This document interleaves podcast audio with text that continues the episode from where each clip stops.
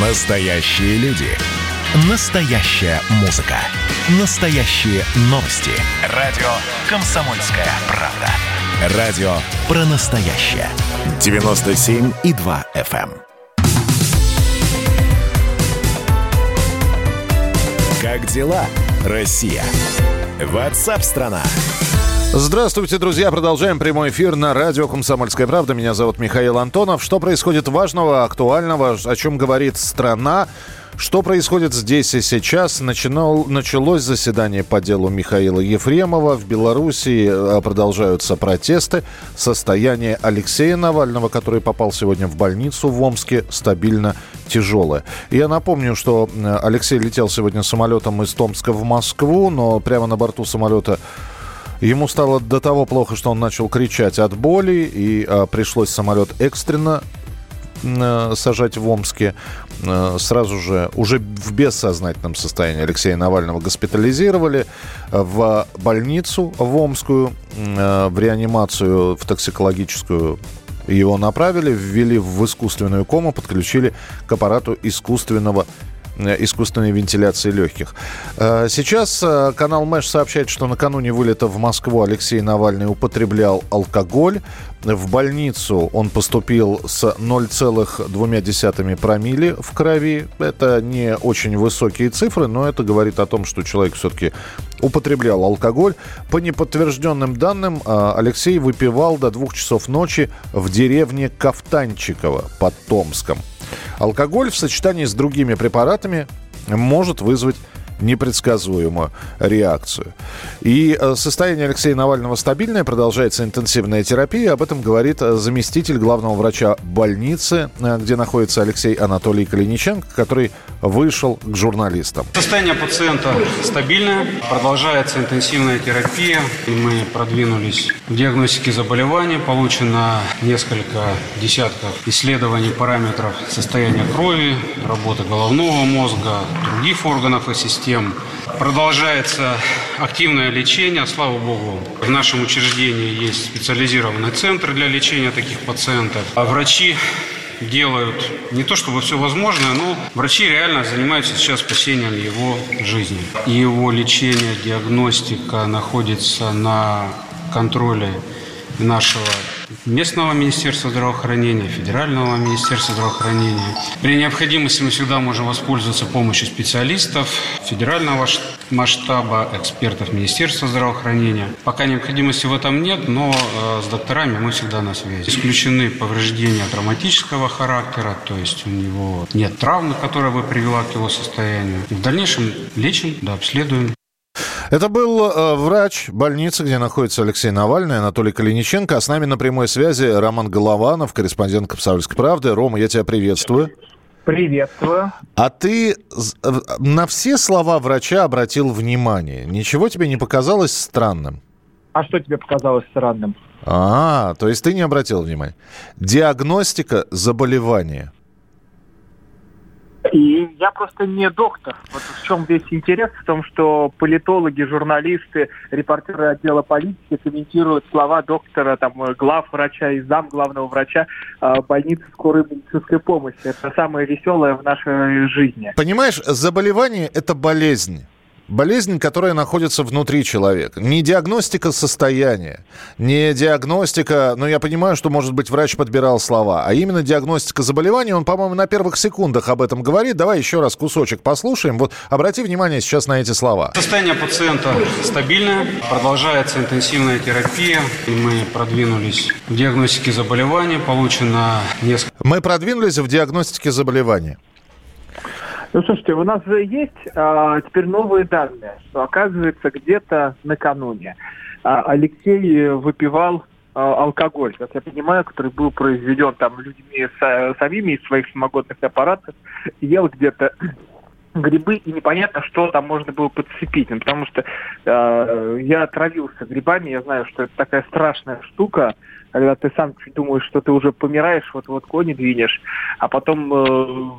в больнице тебе помогают и дают там чудесные лекарства. Не дай бог, что сейчас что-то произойдет. Вот мы о чем с тобой говорили в прошлой в прошлой части программы, не дай бог, что состояние ухудшится, с Алексеем что-то случится. Но теперь у нас есть просто новые водные. Похоже, что это не чай в аэропорту, не какой-то там подвешенный крот, не мытые чашки, а теперь есть история о неких грибах, о неком алкоголе, с которым он мог и подхватить. Ром, вот все хорошо, немножечко разбивается это об одну такую деталь.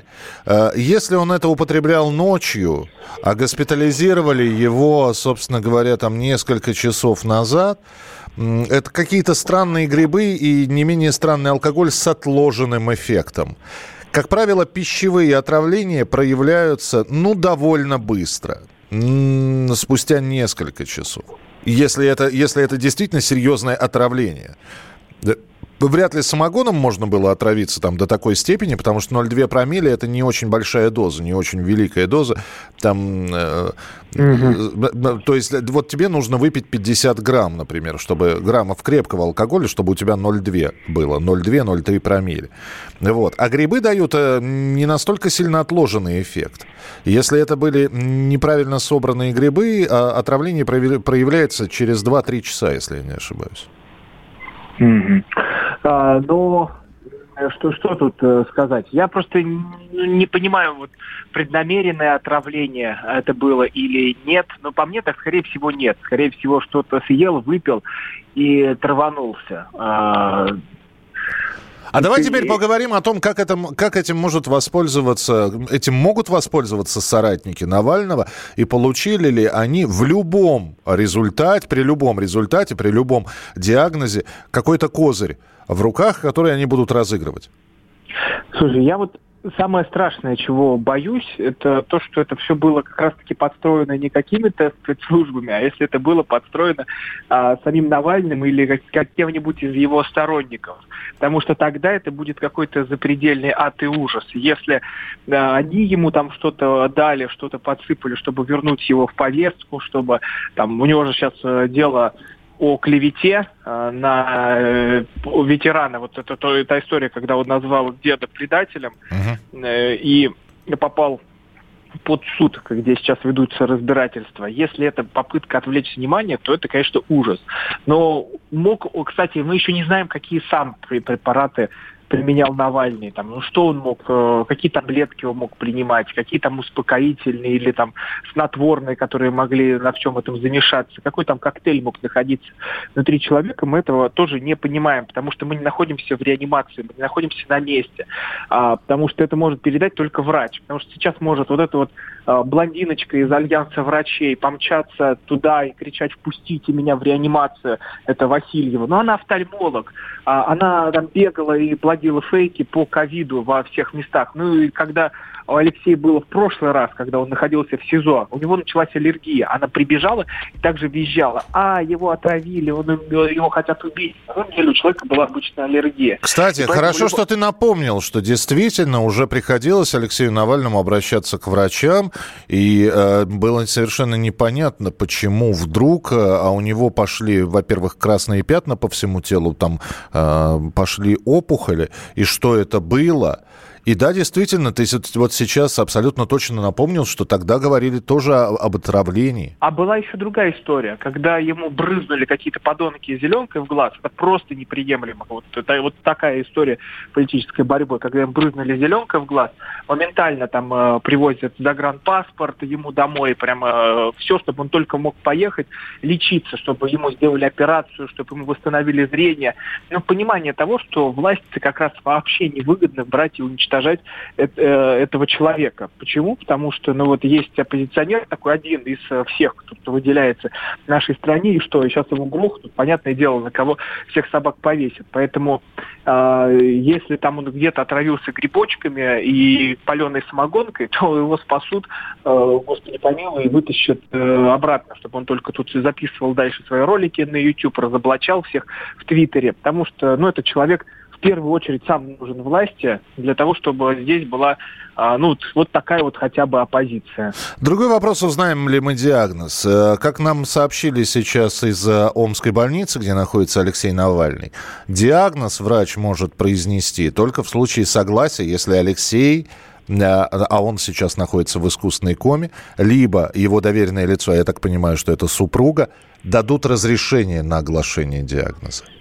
Ну, тут опять все козыри в его руках, потому что правды мы можем не узнать, но понятное дело, что все сольют, все выпытают, или там наши ребята, или журналисты Мэша, Базы. Ну, то есть так просто это не останется вот тайной за семью печатями, даже если Алексей это захочет, потому что у нас там вплоть до назначение премьера могут выпытать, а уж диагноз какой-то карточки, там подсунуть пару тысяч медсестре или кому-то еще, чтобы перефотографировали эту бумажку, вполне себе просто сделать и устроить. Поэтому тут я как раз не сомневаюсь, что диагноз мы узнаем, пусть неофициально, но вот через журналистов, через сливы все это будет добыто. И поэтому Алексей может... Если, во-первых, надо, чтобы его поставили на ноги. Мы сейчас говорим, как будто человека уже выписали из реанимации, как будто он уже сидит, жив и здоров. Первое, ты знаешь, это хорошо, потому что мы надеемся, что он выберется, выкарабкается, и вообще лучики добра посылаем, и чтобы здоров он был.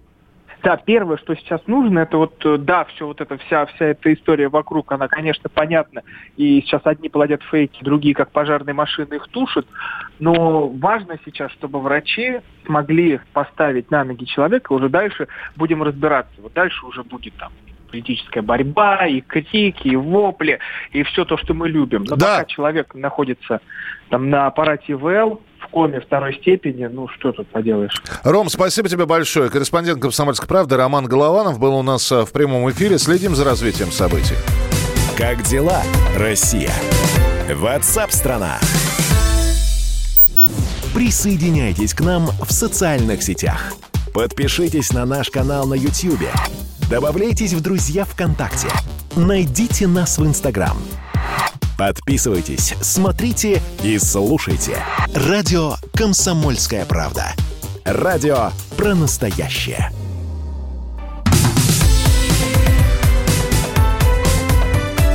Как дела, Россия? Ватсап-страна!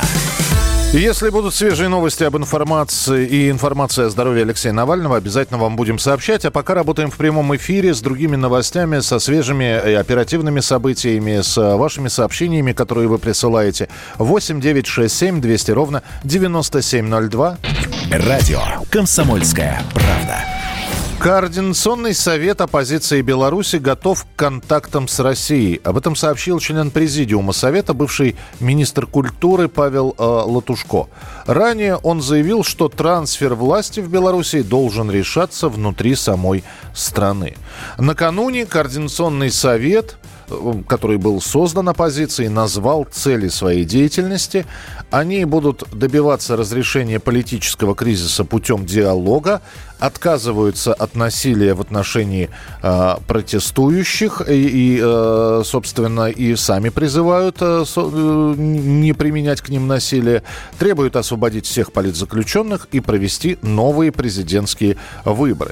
При этом даже они сказали, что Александр Лукашенко может участвовать в выборах и ничто его участию мешать не будет. С нами на прямой связи специальный корреспондент Александр Коц. Саш, приветствую тебя. Добрый день. Тем временем Александр Лукашенко утвердил состав нового правительства, оставил Романа Головченко председателем, премьер-министром. Кандидатура должна быть согласована с Нижней палатой парламента. То есть все это из серии «собака лает, а караван-то идет потихонечку». Так, глядишь, и дата инаугурации будет назначена скоро. Уже ЦИК заявлял, что в ближайшие пару месяцев состоится инаугурация, дату точно не называл.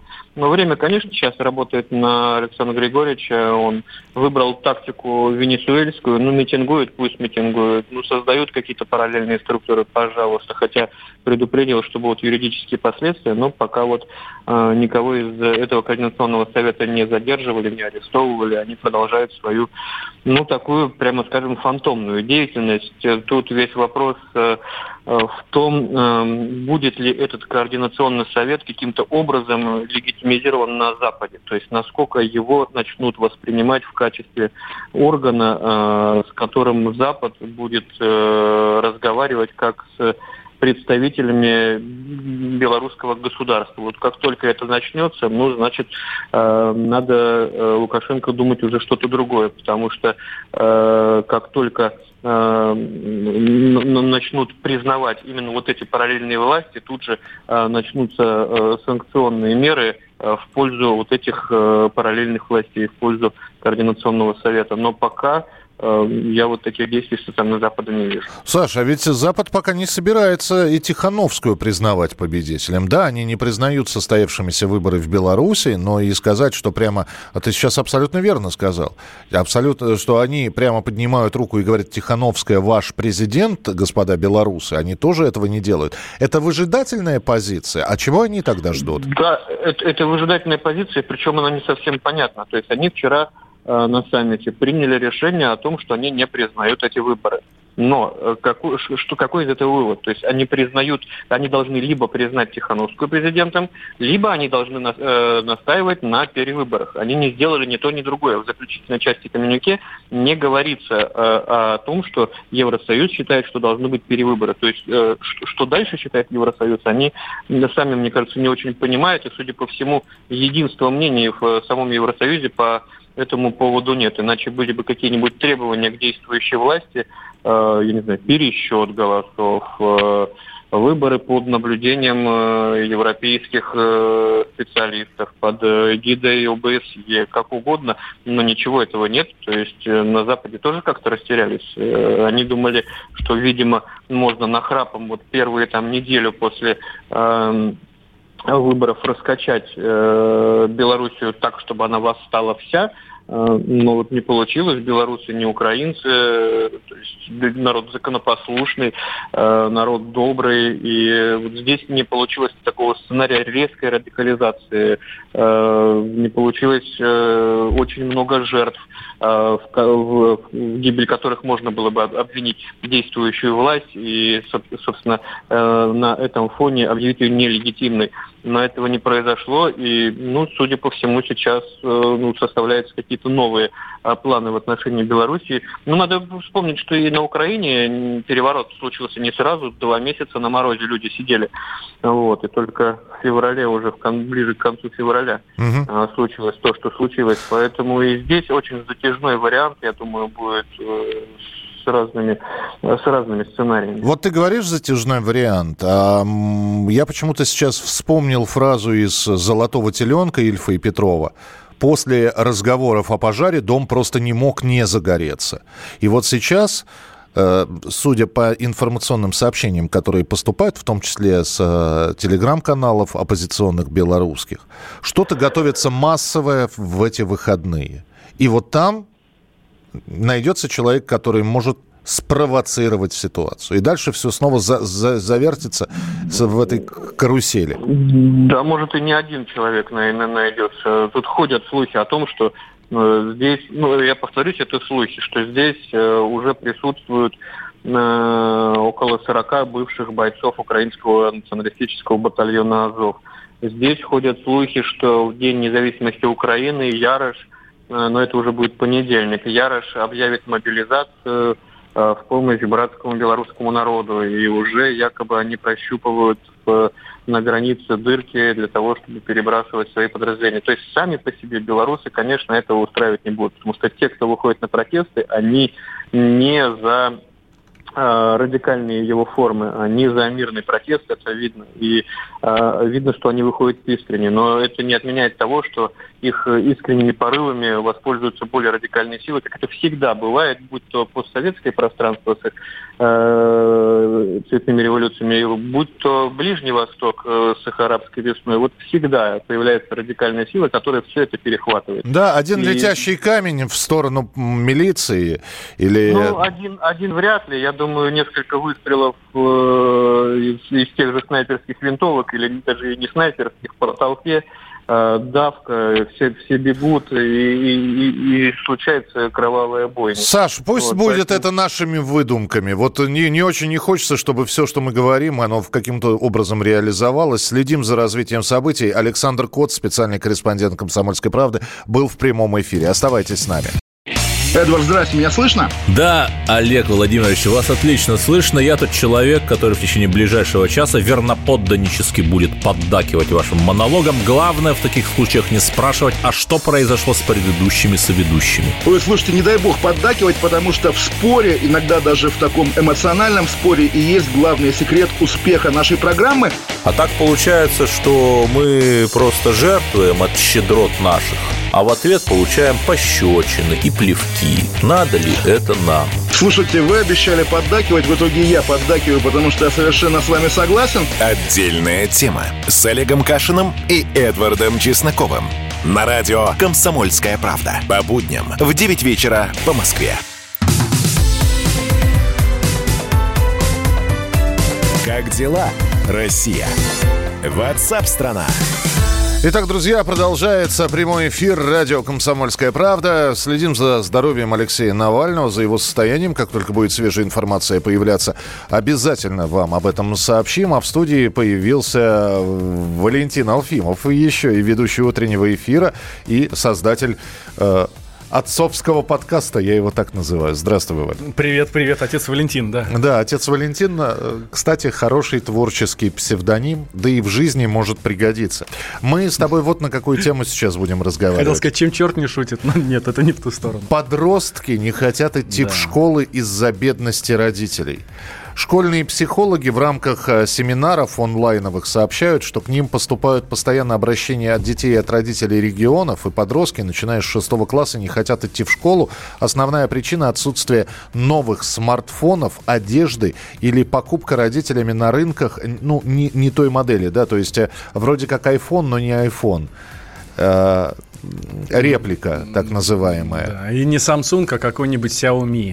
Или что-нибудь, или какой-нибудь там Huawei. Да, и придя в небрендовой как одежде. Как лох. Да, не в брендовой одежде, не с современным телефоном. Можно нарваться на такой термин «нищета». Это одноклассники так дразнят. Вот с нами на прямой связи психолог Павел Волженков. Павел, здравствуйте.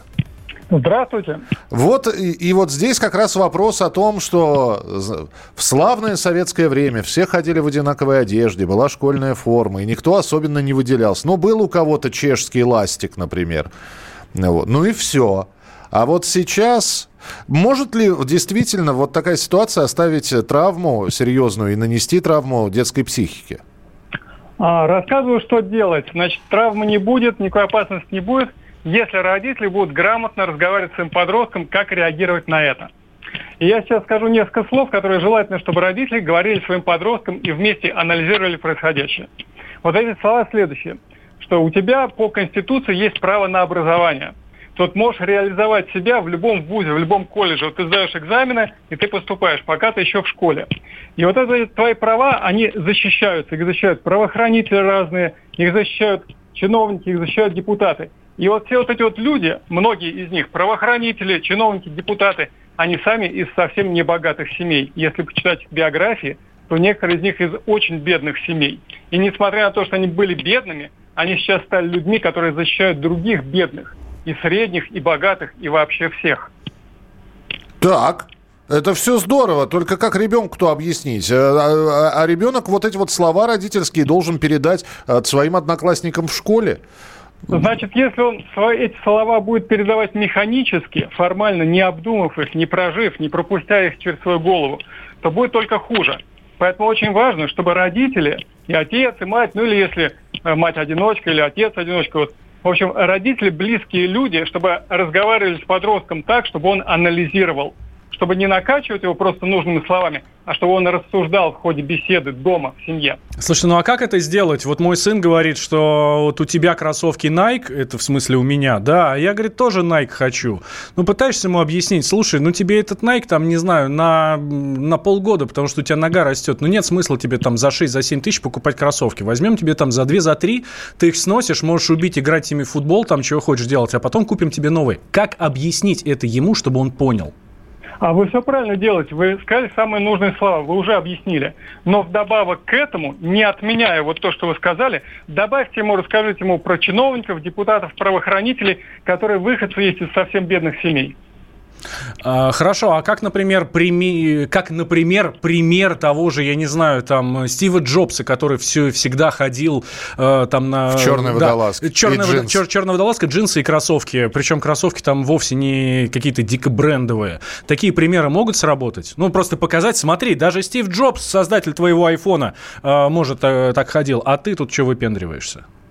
То была его позиция, то было его желание вот так себя вести, его стиль. Это несколько другое. Принято. Спасибо большое. Павел Волженков был с нами на прямой связи, психолог. Валя, а ты как разговариваешь со своей? Ну, вот хочет ребенок... Ну, видишь, я примерно сейчас психологу и рассказал. Телефон вот за 80 тысяч. Ну, да. Мы, кстати, насчет телефона за 80 тысяч мы регулярно спорим. На телефон за 80 тысяч. Или там за 110 тысяч. Ты пытаешься снизить хотя бы на десяточку. Вот. Да? Нет, я всегда говорю, слушай, ну давай, смотри, если будет так... Он мне любитель старший поспорить. Если будет так, то окей, я тебе покупаю вот этот вот телефон. Вот. Но понятно, что это только в тех случаях, когда я абсолютно уверен, что так не будет, да? Вот. И он, кстати, тогда старается сделать именно так, как надо, но, правда, в результате не получается. Ну, такой, ладно, взрослая хитрость такая. Но вот что касается шмоток, действительно, ну, есть такая история. Причем у всех детей совершенно по-разному. Даже в одной семье у всех детей совершенно по-разному. Одни хотят действительно там вот такой же спорткостюм, как у папы, там, красачи или кеды там такие же, как у папы. И именно вот такой вот фирма, потому что другая фирма не подходит, ну, никаким боком. Даже не важно, что вот эти кроссовки, они чертовски удобны там их носить. Это самая удобная обувь на свете, которая может быть. Нет, я хочу вот эти, они с соплей, но хоть и не очень удобные. Мне просто интересно, как ты выпутаешься из всей этой ситуации? Да никак. Никак. Ты берешь и покупаешь кроссовки?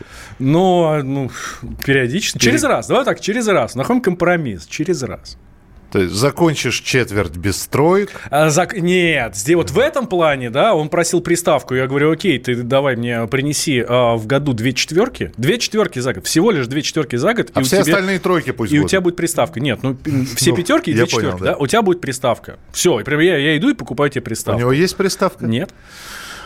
Учиться, еще раз учиться. Чему сегодняшний подкаст будет посвящен? Вот так вот, да? То есть мы сегодня без подкаста. Я понял, хорошо. Тогда, пожалуйста, я почему-то, да, я подумал, что ты с подкастом пришел. Раз я пришел, значит, подкаст. Нет, Миша, я просто пришел по большой любви к тебе. Я понял. 8-967-200-97-02. Это сообщение от наших слушателей. Не согласна с психологом, какие депутаты, чушь. Это не те люди, на которых хотят быть похожи подростки. Вот до какого разделения в обществе довело правление Путина. Вы знаете, разделение в обществе было... Да, это Путин виноват в том, что дети хотят кроссовки именно вот этой фирмы, а не той фирмы. И хотят телефон именно вот такой компании, а не вот такой. Причем какой-нибудь просто X не подходит. Надо как минимум XR. Ну, как минимум, вот, а вообще XS. Ну, чтобы как нормальный пацан выглядеть. Если дождь и если град, это... Путин виноват. И точно такая же кричалка была в свое время у болельщиков ЦСКА, и Тыгинер все купил. Да, там абсолютно все. Вот. И про педофилов, там кто-то такой-то там педофил, и Тыгинер все купил. Да, это все в ту же степь. Другой вопрос, уважаемые слушатели. Нормально ли это, когда у подростка телефон, который составляет 2 или 3 ваши зарплаты? А у него в руках этот телефон, и половиной приложений он не пользуется. Вот зачем ему такой аппарат? Только из-за моды? И вот эта вот тенденция «ответь за шмот», знаменитая, когда могут подойти к подростку на улице, и подросток должен сказать, какой фирмы та или иная вещь у него. Интересно, кстати, что я с таким никогда не сталкивался. Я много видел этого в интернете, но никогда не сталкивался. А что касается телефонов, гаджетов, там, не знаю, часов, там, умные, тупые часы, там, любые, да, понимаешь, с одной стороны, да, конечно, он не нужен, но, с другой стороны, елки-палки, зачем искусственно ограничивать? Если есть возможность, почему нет? Понятно, что это не означает, что каждые полгода нужно менять телефоны, часы, чтобы там ребенок был в тренде, да, или там каждый год, или каждые 2 года. Нет. Но почему нужно искусственно его ограничивать и растить его ретроградом? Присылайте свои сообщения. Вот у вас ребенок, когда что-то просит, вещь, которая, ну, действительно является такой, во-первых, серьезным ударом по семейному бюджету, а во-вторых, аргументация у ребенка: иначе меня в школе засмеют, что у меня этого нет. Вы что делаете? Вы влезаете в кредит, вы покупаете эту вещь, вы пытаетесь как-то поговорить с ребенком. 8-967-200-97-02. Подкасты Валентина Алфимова на всех сайтах, где есть подкасты, ну и на самом главном сайте radiokp.ru. Встретимся в начале следующего часа.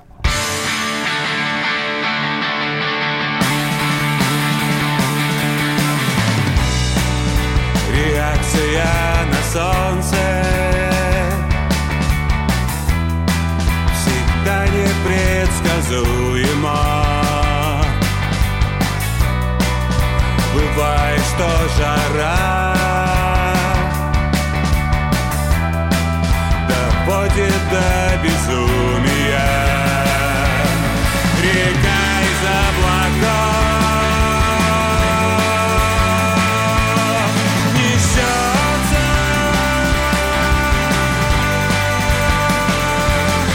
и это все моя реакция на солнце, солнце, реакция на солнце.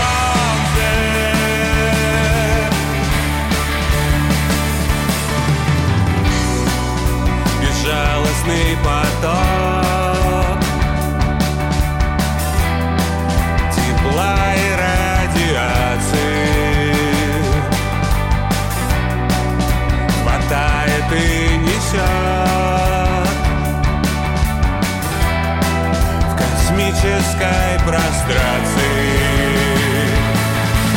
На сетчатке глаза выжигает добрый слой.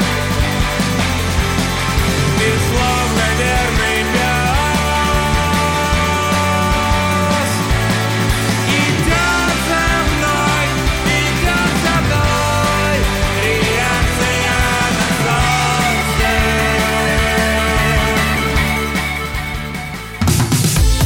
на солнце. Как дела, Россия? Ватсап-страна!